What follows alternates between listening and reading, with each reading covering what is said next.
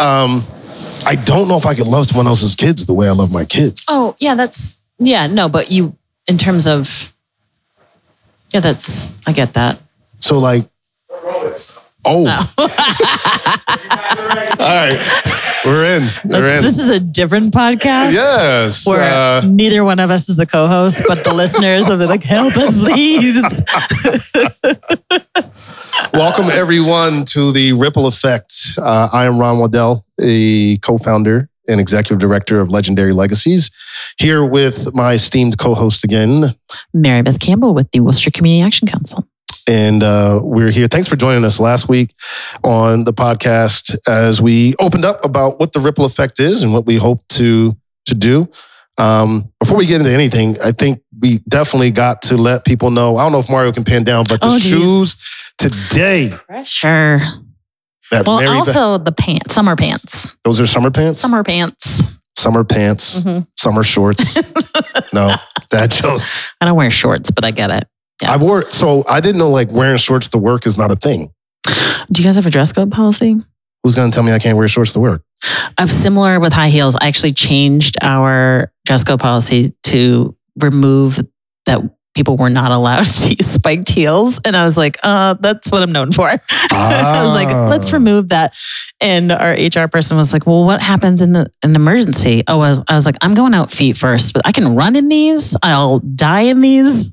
Much respect to the people that can run in heels. That is not something I can do. Looks like a pump, feels like a sneaker. What is that? That's it's from a um, high heel commercial. I got in a the question. 80s. So The here's the women other thing. playing. They are playing basketball in high heels. Interesting. hmm I've tried it. I can do it. Not anymore, but in my twenties. That's another thing to unpack sometimes because it makes me think of the uh, commercials for secret deodorant. Mm. Strong enough for a man, but pH bound. Like, why do you have Yeah. to? Why I does it have men- to be on a, a man? Like, I use men's deodorant. you do? I sweat. I'm a sweater. Do you use aluminum based or are you like natural? I believe mine has aluminum. Get native. Oh, I do actually. I use native for travel. The coconut scent. Oh, sea salt and cedar is mine. That's strong. I don't even know what sea salt smells like. Anyway, Anywho, okay. Back to the um, the podcast. yes, um, This is what happens when we talk about shoes. I know. But your shoes are fancy, and I tried to come correct. I like your shirt because it has this like very like pixeled graph, pixelated graphic kind of look. Thank you. Yeah. Yeah, Also summary. yeah. All right, let's dive in here. So the conversation last time we talked about what we were hoping to do, what we hope to get to, um, and beyond. But what I thought that would be good today would be to talk a little bit about your role and how you got here. And um, I love that question too. Like um, we do that with our participants. Like, how did you get here? Yeah. and then just kind of let you answer stories. it. Yeah, like how Yeah. and, like answer it from wherever you want. Um, how did you get to this table? It's a long story, I guess, but no, I I well, I'm a big believer that everything happens for a reason, right? So, um, I have grown up in a family, and I say this a lot. Like if you look at articles, if someone's asking me the same question, I say this all the time. But I just think public service is was built into our blood. It's in our DNA, in our family, or some kind of service in some manner. Um, dating back to my grandparents, um, and my my parents and my siblings were all in some kind of industry that serves people, literally and in in terms of the work that I do, um, in public service. Uh, but my brother is in the hospitality industry. Like there's a we're in the blood in giving. There's Got a lot it. of giving. Um, so I, And where you- you're from Worcester. I am a fourth generation Worcesterite. Yes. Uh, so my great grandparents, is that how that works? Yeah. Um, One, two. came, yes. They actually, on my dad's side, came from Ireland, both of his grandparents, in separate parts in Ireland, on the boat, literally, um, established here in Worcester. Um, my grandparents raised three children here on my dad's side. I live in my grandmother's house Get that my dad grew up in. Yep. Uh, I bought that after she passed away seven years That's ago. That's pretty cool. Yeah, that was I interesting. I always have wanted to live there my whole life, Wow. and I knew at some point in my life I was going to live there. Did you ever find anything now that you own it that you shouldn't have? No, my grand. This is total digression, um, but family lineage, I suppose, is important in all this stuff. Um, my grandmother was not a saver. Mhm. Like her mother worked in the Waterford Crystal Factory Wow. in Ireland and brought Waterford over uh, to America on the boat. And at some point, my grandmother just didn't feel like having it. she threw it out. Yeah. So she was not my my grandparents were like kind of minimalist. So when I bought the house and my dad and I demolished a lot of it and like I redid it with the contractor, I didn't do it myself, but um, I put a lot more embellishment, you know, like crown molding, if you can call it. Like, th- but they were very minimalist people. On my mother's side, my um, grandmother was from Canada, from Quebec. Oh, wow. Um, grew up in one of like eight kids, farmer's daughter. so do you like poutine? I, well, I mean, I love French fries with gravy on it, regardless. But Got yeah, um, French fries and gravy separately.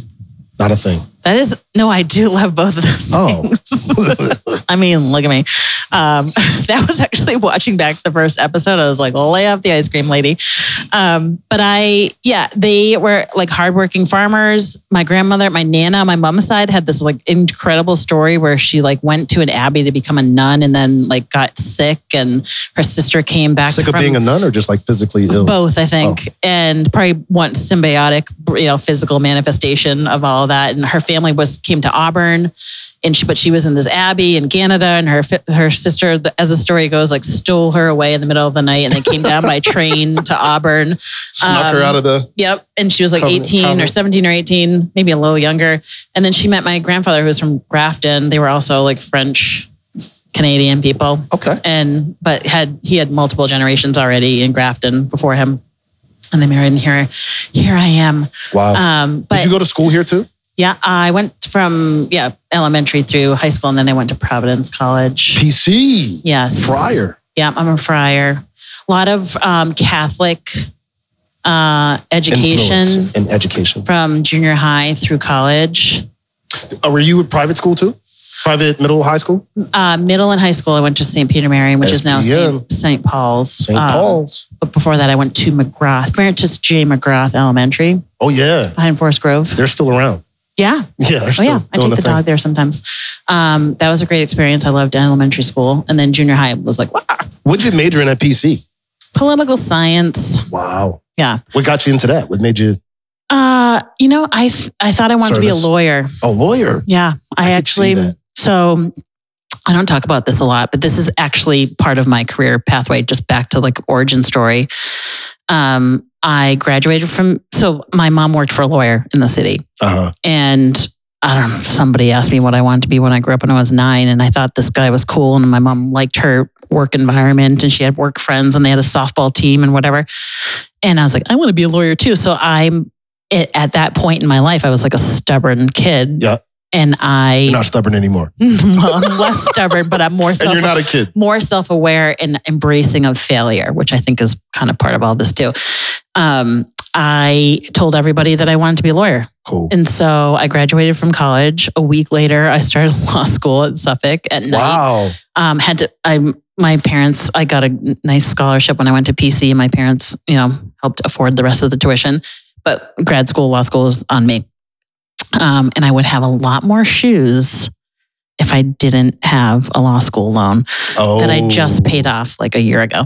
Gotcha. Um, imagine the shoe collection. Did you So- finish? we're rebuilding. No, this is part of the story is I went to law school. I was working full time at the state house. Um, little nepotism admittedly involved in that. I needed a job. Ain't wrong with little nepotism. Um, and my first boss, uh, my first real job, full time boss was then now late, the late state representative, John J. Binienda. Um, Any relation to the uh, superintendent, yes. Maureen I Binienda? believe by marriage, yes. Got it. Um, and I actually had gone to high school with John's son too, who's a great guy. Um, and I, I, you know, I needed a job and I needed a job to afford to live in Boston and go to school at night. Facts. And so through my father's. What time? What time? What, is this unfair to ask? Like, what time frame is this? Nine, two thousand. Where we It's at? 2000. Two thousand. Yeah, so I started. I graduated from PC in 2000, and then immediately started law school, Suffolk at night. Gotcha. Yeah. Uh, and everybody, I would not recommend that to most people because most people that go to night school, at least at that time, were much older career people No who were way more focused than me, whose friends were you know, out and about all night long. And I was trying to go to school at night and pay my bills and make $20,000 a year and live in Boston and have a great time. Um, but I, at, I ended up in the energy committee that he was chair of the energy committee at that time Okay. and I found that I had more of an interest in that. I knew the first day I went to law school, I didn't want to be in law school. Yeah. And I was like so mad at myself, but I also didn't want to disappoint anybody. So I stuck it out for the first year. Yep. And my second year, I ended up actually in August of that, between my first and second year, I ended up getting appendicitis and I was in the hospital for like a month. And I missed the first three weeks of law school. And everyone was like, take a leave, take a leave. And I was stubborn. I was No, I'm nope, not. I'm not doing that. I'm Playing her. and I it took me years to admit this, but now I share it because I realized the lesson I failed out. I flunked out of law school. Gotcha. I tried to make it through my second year. Yep. And I I flunked out. I was I was totally I was late. Overwhelmed. Too much. Totally overwhelmed. I started three weeks late. I um I didn't care that much about it because at that point I'd been in the workforce for I was approaching my second year in the workforce and I actually loved the energy stuff. I loved the policy stuff. And I just didn't have the career exposure prior to that. Like, you know, I did internships or I worked at UPS. I like unloaded trucks in the summer. I did cold calls for all, Toughest you know, job. all Toughest job. That UPS summer Oh God, that was unload. my, one of my most favorite jobs. what? Yeah, I I, mean, I cried every day, but um, that I just felt like so strong doing that, and I was like this, you know, I looked good that summer.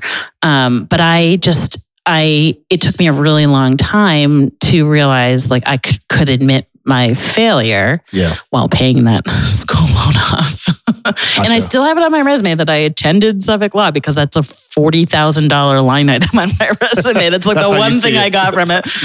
Um, but I now I tell people because I think it's important to like talk about failures, you know.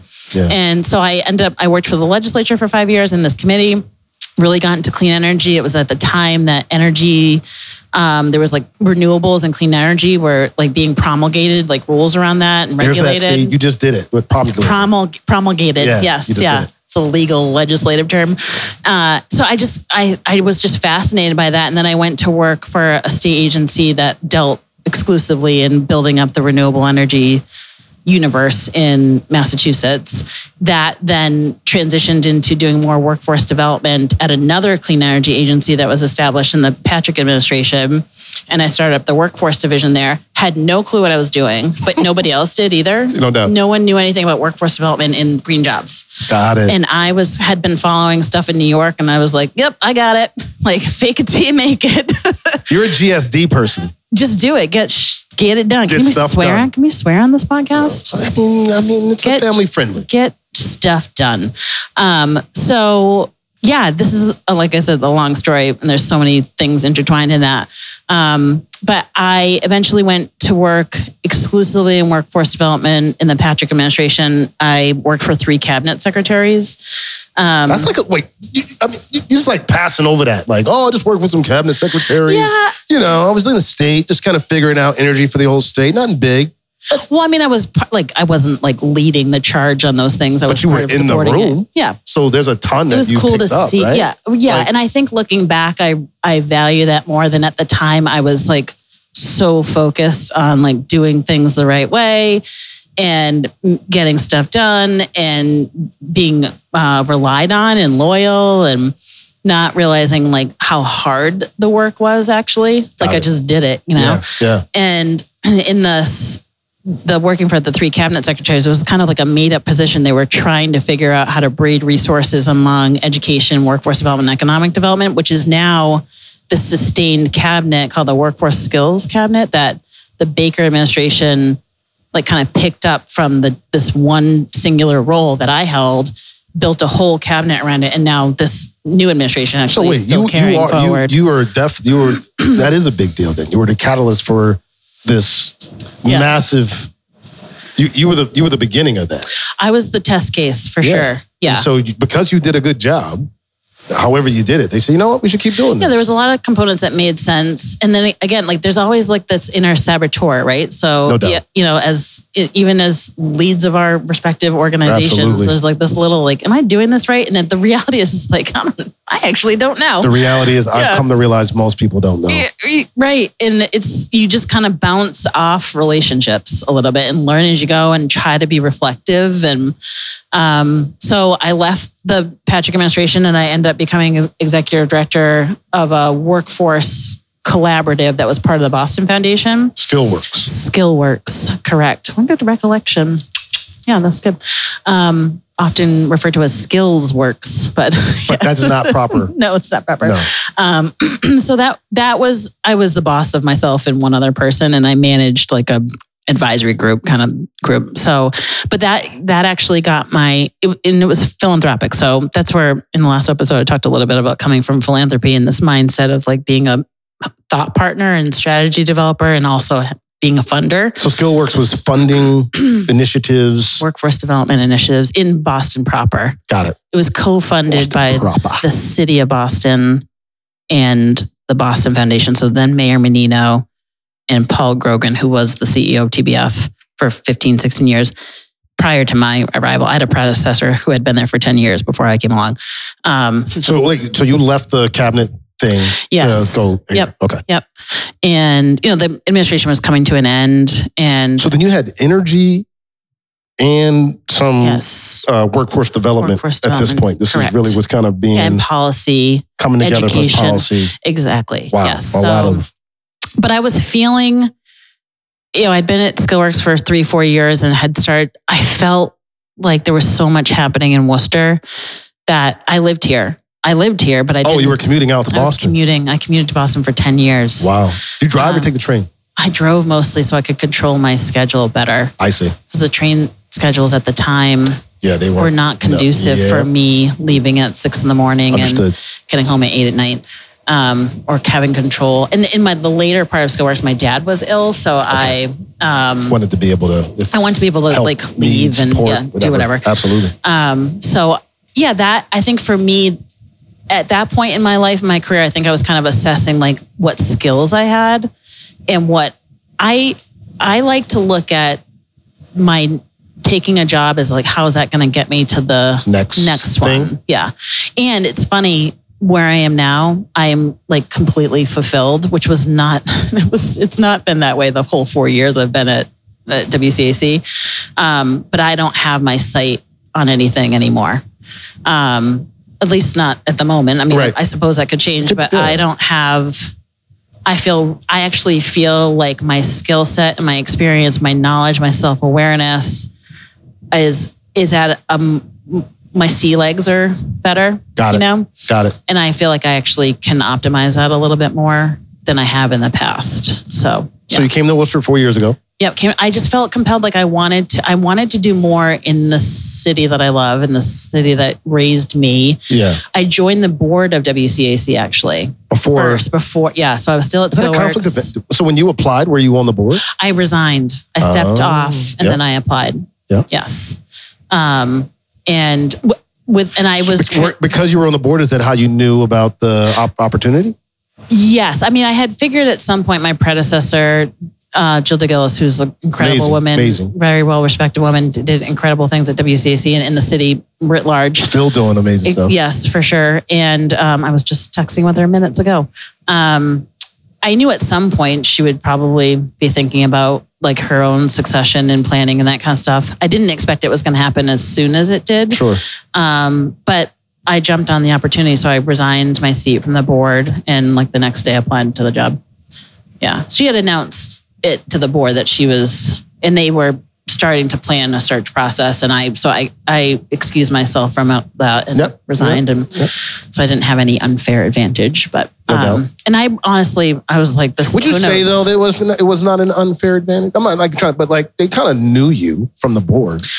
Yeah, but I think they knew many other people who probably put their names into. I mean, most I'm happy you're here. I'm just- small little community. You know how Worcester is. Like you're, you, if you're talking to someone about someone, you should assume They know who you're talking Exactly. about. No doubt. No Yeah. doubt. Um, so yeah, that's kind of you know, being an executive director. I you know I was an ED at Skillworks, but it was me and one staff person. You know, so it's in a, Yeah. a million and a half, two million dollar budget. Um, I've learned an incredible amount in the last four years. That as a as a leader, you have to admit that you don't know stuff. You're you're not the smartest person in the room, uh, and to try to trust and build teams. And it's an imperfect practice. For you know? sure. For sure. Yeah. So that's how I ended up here. uh, it's funny you say that uh, it's an imperfect practice. I was listening to um, a audiobook uh, by Henri Nouwen, uh, philosopher theologian, and um, I'm going to mess this up, but uh, I loved what he said. He said that uh, forgiveness is the lubricant of community. Mm, interesting. Like because Yeah. everyone's in like if you don't operate with that Yeah. level of forgiveness and being able to know that I'm not perfect and I'm going to mess up, Yeah. like holding someone to that standard is not realistic yeah. if you really want to have healthy community. I could, yeah, I, I understand that. I think that, I, I think that could even be applied in our relationship. I think you and I have had like tense things in our conversations and not that we've had to forgive each other for anything in particular, but like we've had like, I Like- cried one night.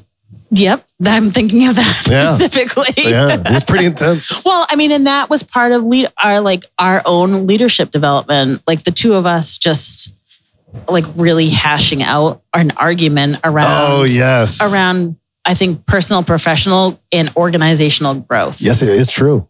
Yeah, yeah. And like it, there was a a screaming match on Shrewsbury Street. there was, there was, there was. um, and uh, but I think we I had a moment. He doesn't care, Marybeth. Yeah, I remember. I remember. and that but that's like this is why your emotions came come came come and came from a place of like caring so much about the mission Yeah, right yeah, and i i think that's part and me too but i also i i was taking more of a calculated approach to it of Right. like you're gonna have to learn this really hard lesson that everyone's learned at this point right. If you've gone through this stage like you were a small few person Yeah, shop three of us. yeah, and I I was I th- went from two people to 130 people, Right. you know, and so I experienced it in a different way than you did. For sure. But I I learned I trial by fire. I kind of had to learn that lesson in the hard way, I think, but a little faster. And but I think that's why we ended up actually trying to do this podcast too. So here, just- so this yeah. is a good thing. Yeah. Um, so I I was already working at WCAC when you got the job. Yeah. Um, so when you first met, we, we were like, obviously, we're like, this dude's handsome. But then, uh, uh, other than that, like, my proclivities lie another way. But yes, that, that doesn't mean that you can't say that. no, I, objectively, I can say you're handsome. Yes, Yeah, I mean everyone does, but Yes. in any case, uh, um, just anyway. but like, so when you when you when Yeah. you like what, what like, you came in, you, there's a lot of stuff going on. Um, the Safe and Successful Youth Initiative um, had been there for about a year. I'm sure they're Yeah. giving you an overview of the entire organization. This Yeah, is a got- small part. yeah. Um, so when when you heard about the SSY, us being there, like what? Well, I think I did have a natural interest in it without understanding at that point the full like texture of the work, um, in the, all the players and the history that came with it in terms Oh, of rela- sure. relationships and Yeah. partnership, Yeah, um, which I think has contributed to where we are now a little bit. Um, but I, my father was a police officer Yes. in the city, and so I had some, I it, some instinct to want to be interested in the work because I I knew the captain in charge of the partnership on the PD's end, you know. no doubt. Um, and I I thought maybe I could be helpful in some way without also getting in the. I knew I knew immediately I was not going to be adding like a ton of value to the pedagogy of it at all. But and so what Mary so the safe and successful youth initiative is um, an initiative that was started uh, i think almost more than a decade ago 10 15 years by the the Deval Patrick administration Um, and the way that the language in the state, I don't like it, but I believe it says something to this effect that these are the most violent offenders between the ages of 17 and 24 in your community. Yeah. Oh, The top 3% most violent. Mhm. I think that's the actual Yeah. um, language they use Mhm. um, between 17 and 24. And it is in 14 cities across the Commonwealth, I believe. yeah. Right. Um, and so there are a number of different uh, organizations across the Commonwealth that provide support and services. This was the program, you may remember from the last episode, was the program that I was working under with a previous organization. Um, and that grant, the Safe and Successful Initiative, was moved to WCAC. Mhm. Um, and so that's the work we're talking about, working um, with those who are returning from incarceration, heavily gang involved.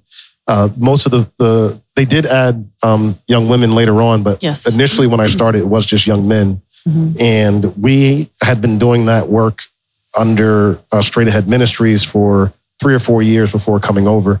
And um, the work kind of came with us. Yes. the- Yeah. Like uh, WCC got the grant and we like followed the money. Yeah. Um, and so we were still doing that work.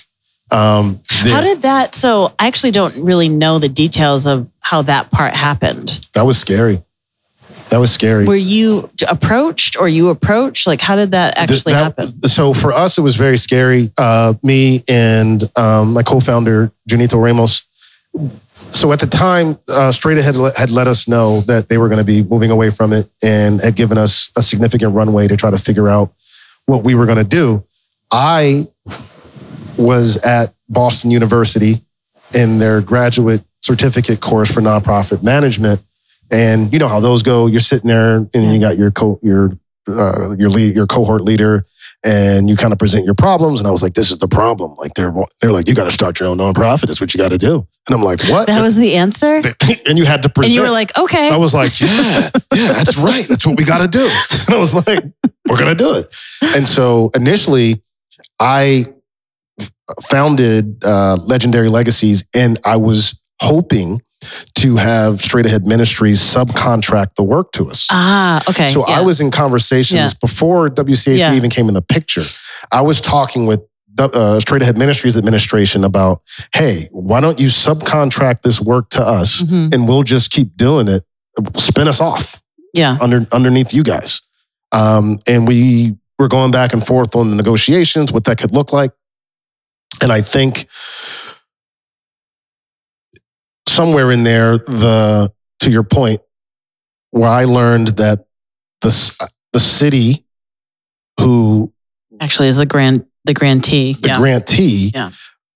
was looking at the sustainability possibly Mhm. or the structure of that and saying and at this point i can look at it and be like yeah i probably wouldn't take that bet either yeah. right you're Yeah. gonna do what so you- you've never when did you start that nonprofit three weeks ago Yeah. okay right yeah i'm gonna invest everything Yeah. in that Yeah. um, to be like here's wcac at the time i took a lot of offense to it though uh, because i was like we're the ones that have been doing this work we know the work why wouldn't we get it Mhm.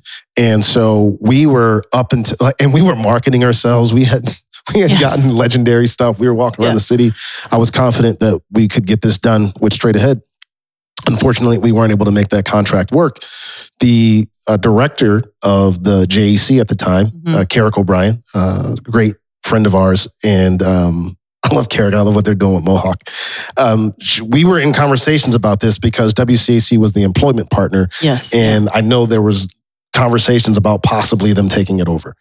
And so this was coming up near the end of the fiscal year and we didn't know.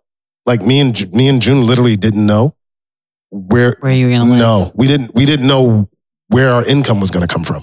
So is what happened that you just kind of got seconded over to WCAC? So when the when when the grant went over, right? Um before it actually uh, officially went over, uh Carrick was talking with it. She was like, "Look, this is what's going to happen. This is how it's going to go." Yeah. And so you guys would start this day, and this is how we would do it.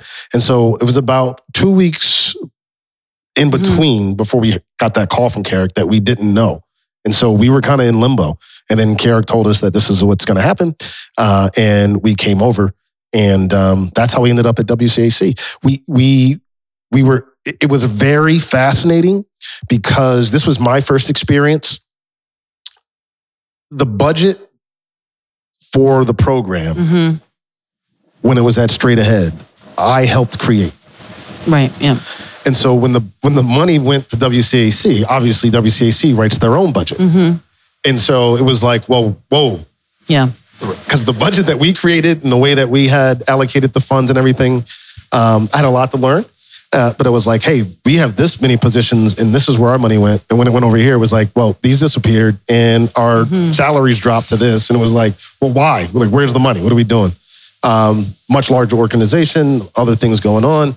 Um, so there was a lot of stuff we had to learn too in that space. Yeah. So when you came on, um, we were still kind of trying to figure out where we fit. Yeah. And we talked about that last episode of the attempted woo and then, yeah, a recognition that, and I, it's obviously worked out for the better. Yeah. Yeah. For, um, for a number of different parties, um, not the least of which uh, participants, because I think we were able to absorb a contract that had gone away from another organization and use that as a way to subcontract with you guys and who had a, I think, greater fidelity in your model to actually deliver services in a higher quality way. Well, thank you for that. Um, it was a it's it was a big risk, you know. Um, Yeah. We we could not have we could not have handled it initially. Yeah. I, I don't think so. I don't. There was so much I didn't know. Right. And that's part of, I mean, but you've also, how old, are, like since then, it's been four, let's just say four years roughly. Essentially, yeah, You've, how many employees do you have now? ten, 10. So you've increased like tenfold almost. five times. yeah. Yeah, Um, and over, um, approaching a million dollar budget. we're over. Yeah. That's Yeah, incredible. That's really, that's also scary too. That's hecka in, scary. in terms of growth, like growing at that pace. in the so yeah it is Yeah. Uh, and needing to put pauses i was talking about this with um someone recently uh, uh, our intern uh, jaden i was like jaden there, there it's interesting because there are opportunities that present themselves and i think this is part of our broader conversation too as nonprofits going back to the last episode like um, what do you pursue? What you don't pursue? Right. um, there are opportunities that come, but balancing the infrastructure of your organization Right. with the opportunities and being like, I've turned early on, we landed a, with the help of Open Sky, mentioned last, a state grant uh, from the Department of Public Health and BSAS was for uh, reentry for Black and Latino males who have a history of substance use disorder. And I've got to brag here on my team because um, the team who oversees that program, we were selected to present at a national forum. Nice. Yes, in Awesome. DC. Um, it's called COSSUP, oh, the oh, Community Opioid. I'll look it up. I can't remember. It's a big acronym. Uh, but they're going to present. So I'm really That's proud of them and what they were able to do with Yeah. that program. But right after getting that $450,000, we were approached by um, JDAI, Juvenile Diversion Yes. folks. And they were like, hey, we have this other grant. It's like 750,000. Um, and we think you should apply for it. Now, mind you, like before the 450,000, like we didn't, we were, Right. we had, we had like the money Like, you gave us. yeah. 60, like Which 10,000 and as huge. 60,000. Yeah. No. Yeah. It was not a right? huge amount. So it yeah. was like, oh, this will help us be around for, and, and, and that was a really difficult decision. I chose to turn it down. yeah. Um, and I remember folks being like, what? You're turning it down? I'm like, dude, if we take this, I'll tell you what's going to happen.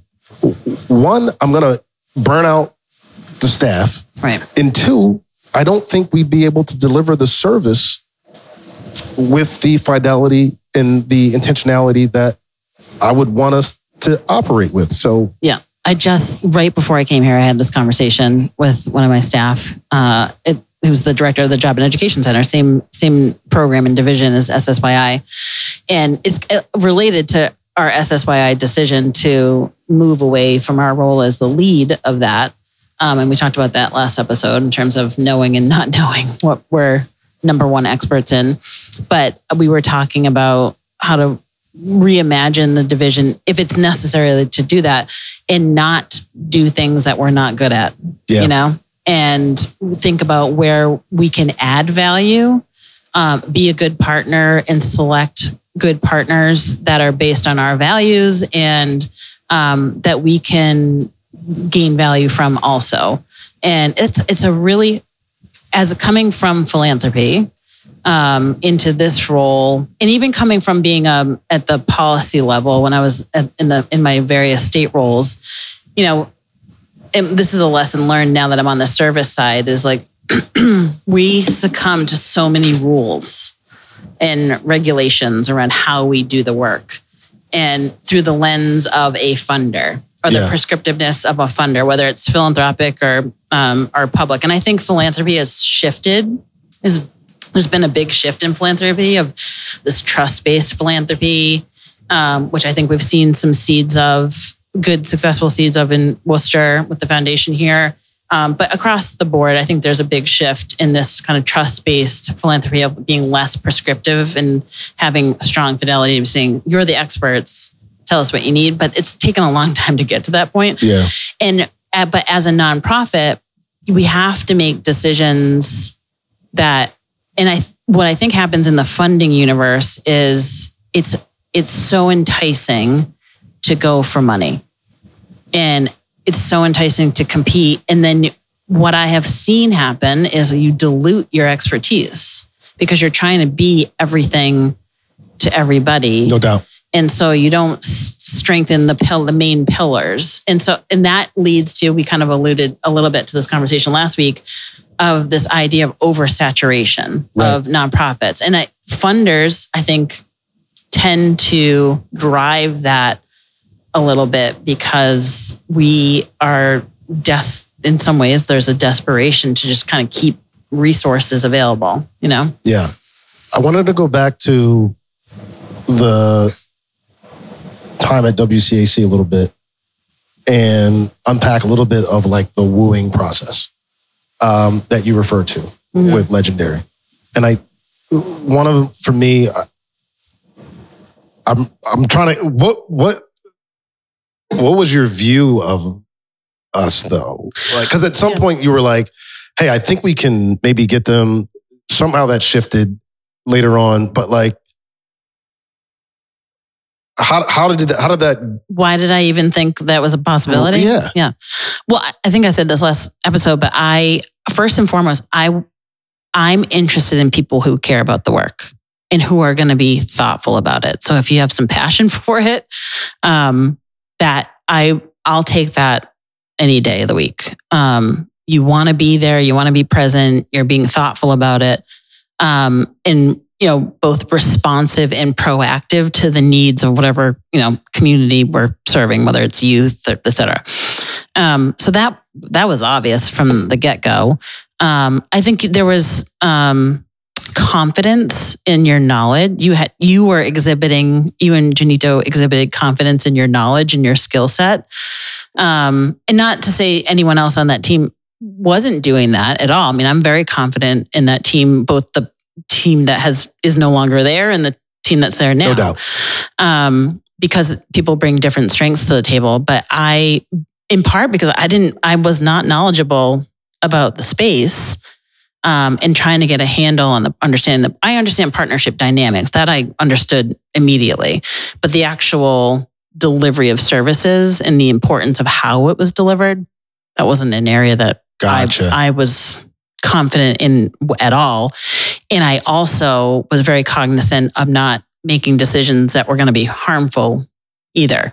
So I liked the idea of like status quo, Gotcha. you know, Yeah, too, yeah, yeah. Um, of like, let's keep things as is. And then let me figure this out too with our team and decide maybe down the road, like what would be a better solution if if a better solution might be necessary. Yeah. I just I didn't know the answers to anything at that point because this was pretty early in my tenure too in terms of Yeah, I don't think your first year was done. no. I mean, it definitely wasn't because we were meeting in person about things That's and true because the pandemic. COVID came yeah, at month 7 in my no doubt. four years. Wow, it was- month 7. wow. Yeah. It was that fast. Huh? Yeah, it was that fast. It was like slap you in the face. You're gonna learn a few things real quick. You know, the interesting thing, um, I I didn't talk about this broadly, but the same time, so 2018 Mhm. is when the SSY grant went over Mhm. to um, WCAC, and so this was the wild thing for me. I I st- I founded started Legendary in April of 2018. July of 2018, we go to WCAC. In September of 2018, I come home from work one day, um, and there's a Dear John letter on my door from my wife of 12 years that I want a divorce. I didn't. I knew a little bit of that story. I didn't know there was a letter. That, that's how I just that's how I found out. I, I came home. I, I'll never forget. I was I left work early to go take him to see Smallfoot. Mm-hmm. Um, and uh, when I got home, the letter was there. I called a good friend of mine who's also in the city now, Angel Guzman, and uh, I was like, um, "Dude, I, I think I'm I think I'm getting divorced." Mm-hmm. Um, the uh, they're uh, my my I have two sons, Joshua and Isaiah.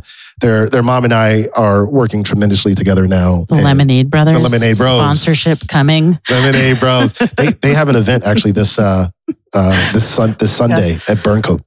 Um, but um, and uh, I think she made a great decision. Actually, I can say that now confidently. At the time, I wouldn't have, um, but I was not a good husband, and she made a, a wise decision for herself. But all this turmoil happening was happening in my life Yeah. at this Yeah. time, and so um, the fact that like we didn't know where we were going to be, Yeah. um, going through that with uh, the straight ahead situation, ending up at WCAC, funds getting cut uh, from the budget shift, um, divorce uh, Yeah, a lot of happening. things. Yeah. And so one of the things I was really grateful for, though, is even during my time there, is why uh, I shouted her out, Carrick O'Brien, was she was she was really gracious and did a great job of managing from an emotional intelligence standpoint hmm um, and knowing that like She was good at team development. she, she really sure still is, but yeah. she really she really really supported me in a way that I like to say impacted me to how I do some of my supervision today Yeah. with my staff. hmm Um, but it was super scary. Yeah. Uh, kind of Well, I think there's we cannot deny that. Well, forty to sixty hours of our week, you know, being leaders of an, any size entity, um, we can. You know, we spend a ton of time. We spend more time at work, probably awake at work, than we do in most of other parts of our life. But there's no denying that those other parts of our life impact how and when and what we do in our work. So that's a lot too. there. were- There were days I could not come to work. Yeah. I called out. I'm Yeah. just I, I can't do it. Yeah. You know, Yeah. mentally, I just don't have it Yeah. because of the population we're working with. Yeah. the the stress of the work, and then like all that, right? Yeah. So, um, yeah, that was really tough. I will say this segue for folks that are on here though that I chose to go to therapy, hmm um, and I recommend it. It was so helpful for me. It was the first time in my life that I'd ever gone at 37 years old hmm and what it provided for me and helping understand more about who I am, um, how I responded to stuff, and um, just the benefit of having someone to be able to help you unpack. Yeah. I think even talking about it as, you know, this idea of vulnerability over certainty is important. Like, I, you know, I don't have my MBA. I didn't go to grad school. I flunked out of law school. I'm making faking it till I make it a little bit in terms of learning what it means to be a good leader. Yeah. Um, I think instinctually I have those parts, but I'm also I, I'm also surrounded by like really smart people For sure. um, who I've learned a ton from. My our COO Carrie Brennan, um, she she's really good at like the operations. I need one of those. I need a Carrie Well, yes, everyone needs a Carrie Brennan in their life because we should have her on as a guest at some point because she, she and I also think Carrie, you're coming on the two most hilarious people. Um, but I think I'm the type of person like anyone who the millions of people who will be listening and watching this at some point. my Millions and my, millions my colleagues, fans. one in particular, this woman Alicia Ordby, I use this analogy with her a lot too. Um, I like I'm a detailed person and I'm organized, my thoughts are organized. I can be a little like I can start a story in the middle of the middle of the story sometimes, but I um I liken my thinking around like I have vision. So like I my analogy is like I like sandwiches. Okay. Okay. Is, and I also have this quick digression that I have this theory that your favorite meal of the day is the time of day that you were born. Wow. I like lunch. Um, I was born at lunch. Got so it. That's my theory. I also like all the other meals too. I really like, I love a sandwich, but like, I love sandwiches so much. I see a sandwich, I want to eat the sandwich. And Carrie and other colleagues and friends in my life that I've worked with um, will be like, whoa, whoa, whoa, whoa. Where's the sandwich from? Who made the sandwich? What's in the sandwich? Do you like what's in the sandwich? So she and I balance each other well no because doubt. I want to go, go, go. Facts. I get frustrated by lack of urgency or Understood. lack of sense Same. of urgency. But you have to like you have to be vulnerable and admit stuff, right? No you can't be certain that you know everything. And you have to have people in at least one person on your team, if not more. And I have multiple people on my team who are like, let's think through this. And I think I've learned to appreciate process and time. Yes. Over urgency. Yeah. Yeah. Yeah. I, that and being vulnerable without crossing crossing lines of like being sharing too much. Yeah, I mean yeah. the the the ability of being vulnerable. Um, Brene Brown's done a lot of work yeah. on that. Shout out to Brene for what she's done. Um, I, I, have read her stuff yeah. um, and really tried to weave some of her thoughts and ideas and philosophies into how we built the culture here um, and having that level of vulnerability and being transparent. I think that's the other piece. Um, being able to, as a leader, also being able to have that conversation because this is the thing I made up in my head that if I tell you if there's chinks in the armor, then you're not going to want to. Yeah. yeah. Right. Why the the risk is you're greater. not going to follow. You're, you're going to yeah. be like, why why would I listen to this guy? But that so that goes back to our conversation in the first episode too around you know this idea that of what how trust is defined somehow through the funder's eyes, whether it's public or philanthropic. Yeah. Of you know if you're bigger and you have this type of department or that type of governance that you automatically maybe get more trusted. And people can please feel free to disagree with me. Um, that's just been my personal observation and experience that, frankly, I've benefited from. Yeah. Um, I've always worked in big organizations. Yeah. I've not worked in a small nonprofit or a small anything. Um, I worked. I've worked for institutions for sure. Um, so that's my that is my lesson. That's my learned observation. I'm like, why did we get that money? Oh. or not that, I mean, there's, I, we, we've gotten better, I think, and I related to what we were just talking about of like making decisions around going after funding because you're good at something and you want to expand on it and go deeper and invest in it versus going after money because you need money. Um, that takes you away from you know your guardrails i think that for me the lesson that i've observed in or my observed lessons is that that's what has actually got me to this point of thinking about like we have benefited as an agency. I've been in institutions that have benefited because of the size um, and history of that agency and i've seen what has worked well and what hasn't worked well. And i've now i'm now more honed in on this idea of let's stick to what we are good at, be aggressive about building it and sustaining it and maintaining it and curating it and caring for it. And then figure out where we have holes and build better partnerships. The ability to take that step back, you you feel like you've learned that most since you've been here in Worcester.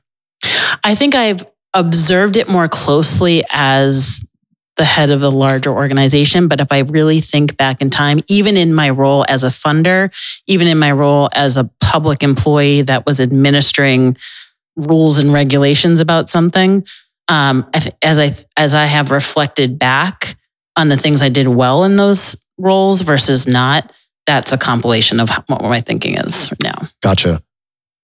When when we were able to make the decision, or you guys were able to make the, you made the decision with all your other folks on your team to support Legendary um, and the way that you guys did. I don't know if I shared, uh, and we'll talk more about this next episode as I kind of give my backstory to how we got here. But it it was exciting and also terrifying. Mhm.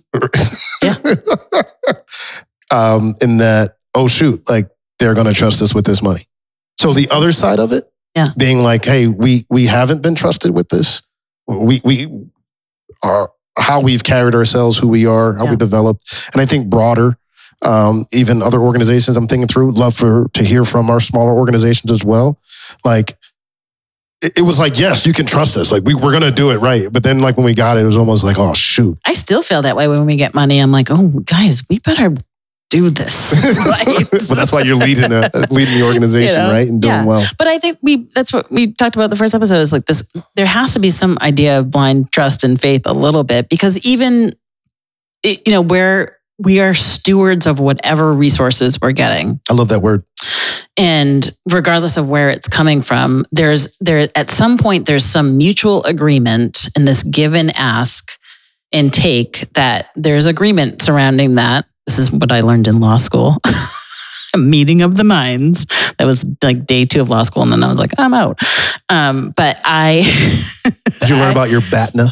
i have no idea what that is was that in year beyond year two beyond year one Well, year I two was a wash school, for me so- My law school was YouTube. What's, i don't know that BATNA, your your your best alternative to a negotiated agreement. oh geez no You should, you should always Yeah. know your BATNA before you go into a negotiation. Okay. Well, act that worked in in terms of how this came to be, right? I know my BATNA. Your BATNA. It's a terrible acronym sounding, but I, it's a negotiation business term. so where where was I? Oh, and uh, Uh, what you've learned in law school. Oh, yeah. So I mean, I think that in any scenario, there's some kind of mutual agreement that you're going to do the thing you said you were going to do, Valid. and sometimes there's barriers to being able to do that. You you predicate applying for a grant based on the staffing you have somebody leaves. You're like oh geez. You know whatever that is regardless of the size of your organization there is risk in it. And i think this might happen more frequently in, in the public sector funding domain is there's way more risk involved because it's pub it's taxpayer dollars Sure. you know? And so you know no one wants to end up in the herald you know Right. or whatever it is or the telegram Telegram. yes sure You might not get put in there. There's like eight writers there now. is that right I don't know. Um, They- Their workforce was cut drastically Uh, though. Indeed, yes. Um, well, it, regardless, I think um, there's there's always risk involved. It's like how much risk are you willing to assume? And I what I think there's less risk being willed in the public sector domain than there is maybe in the philanthropic domain. Um, but and I think that is a hindrance to ultimately smaller organizations. So this is a wonderful question, um, and it may even be unfair to ask right now, but I'm going to ask it. So, man, I feel this is like a whole nother podcast though. But like interests. So what you said was that people don't want to end up in the Herald. Valid, right? I, I say that also because I work for someone whose nickname was Spuds in the Herald and Howie Carr's. Are, so there was- Spuds in the Herald. My old boss was called Spuds. Yeah, Oh wow. Yeah. Spuds. If I ever get a dog, I'm going to name it Spuds. Spuds MacKenzie. Actually, I'm not. Actually, you know what I'm going to name my dog? I'm sorry. Uh, uh, Dog. Dog. Yeah. oh gosh, dad jokes. and my cat will be CAT. Um, anyway, um, the sometimes What do you what do you call a fish with no eye? I don't know.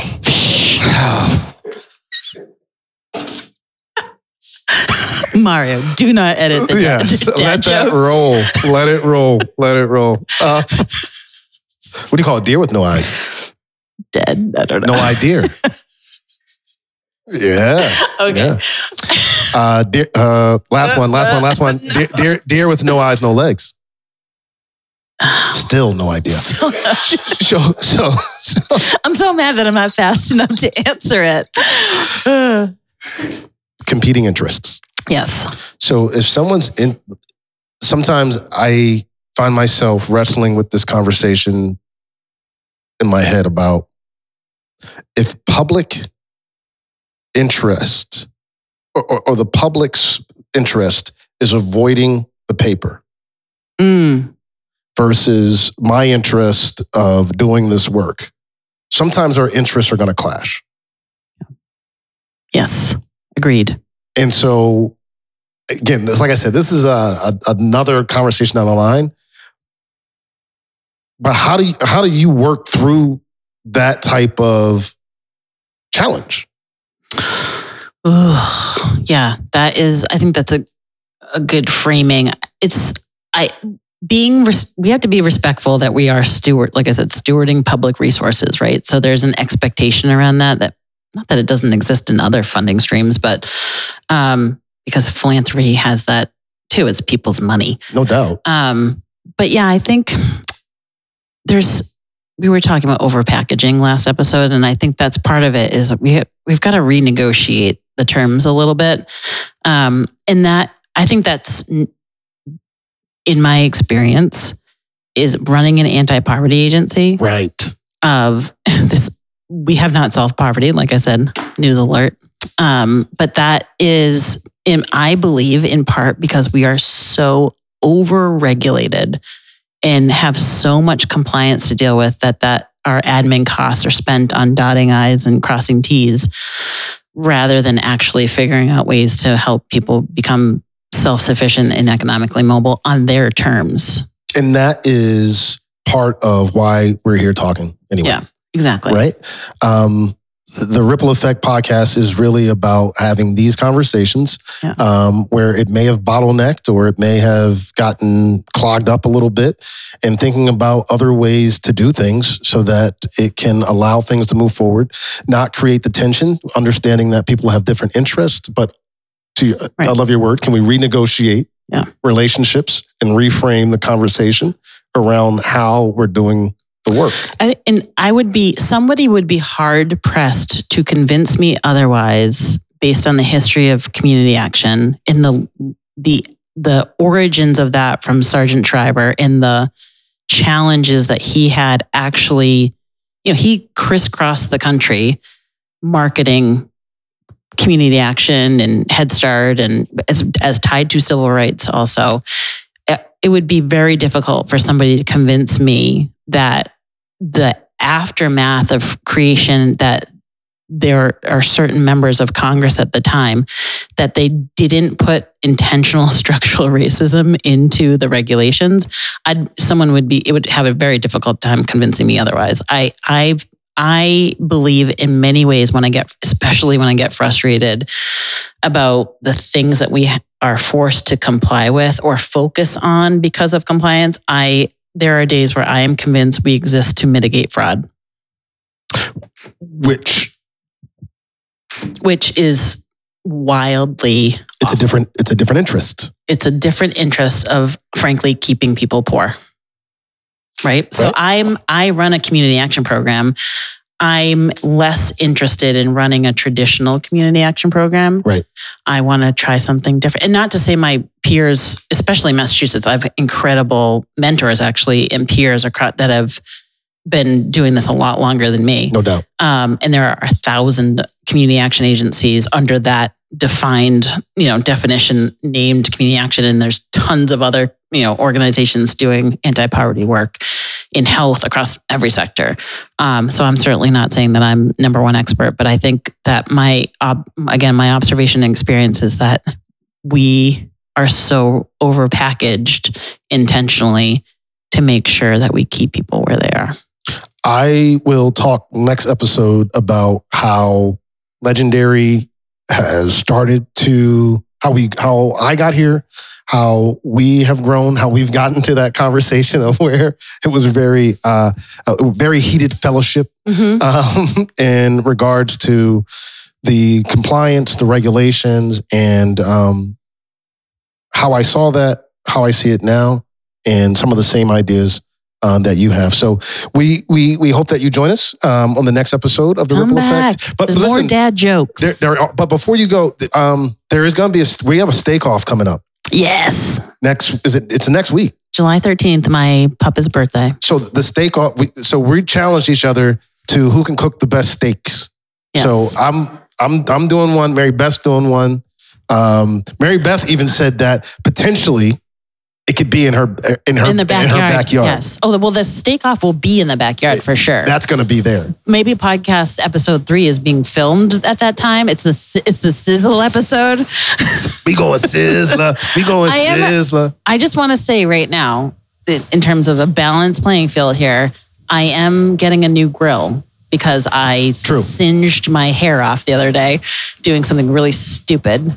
Uh, and we're getting a new grill, and it's one of those wood chip filler smoker grill things. So I haven't received it yet. I haven't tried it yet. So No problem. It'll just be fun yeah. uh, to do it.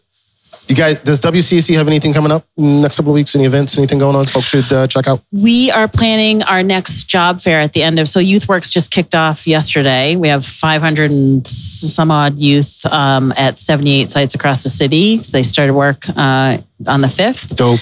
and which is super exciting. It's one of the biggest uh, cohort of youth that we've had since the days of ARRA, which is different than ARPA.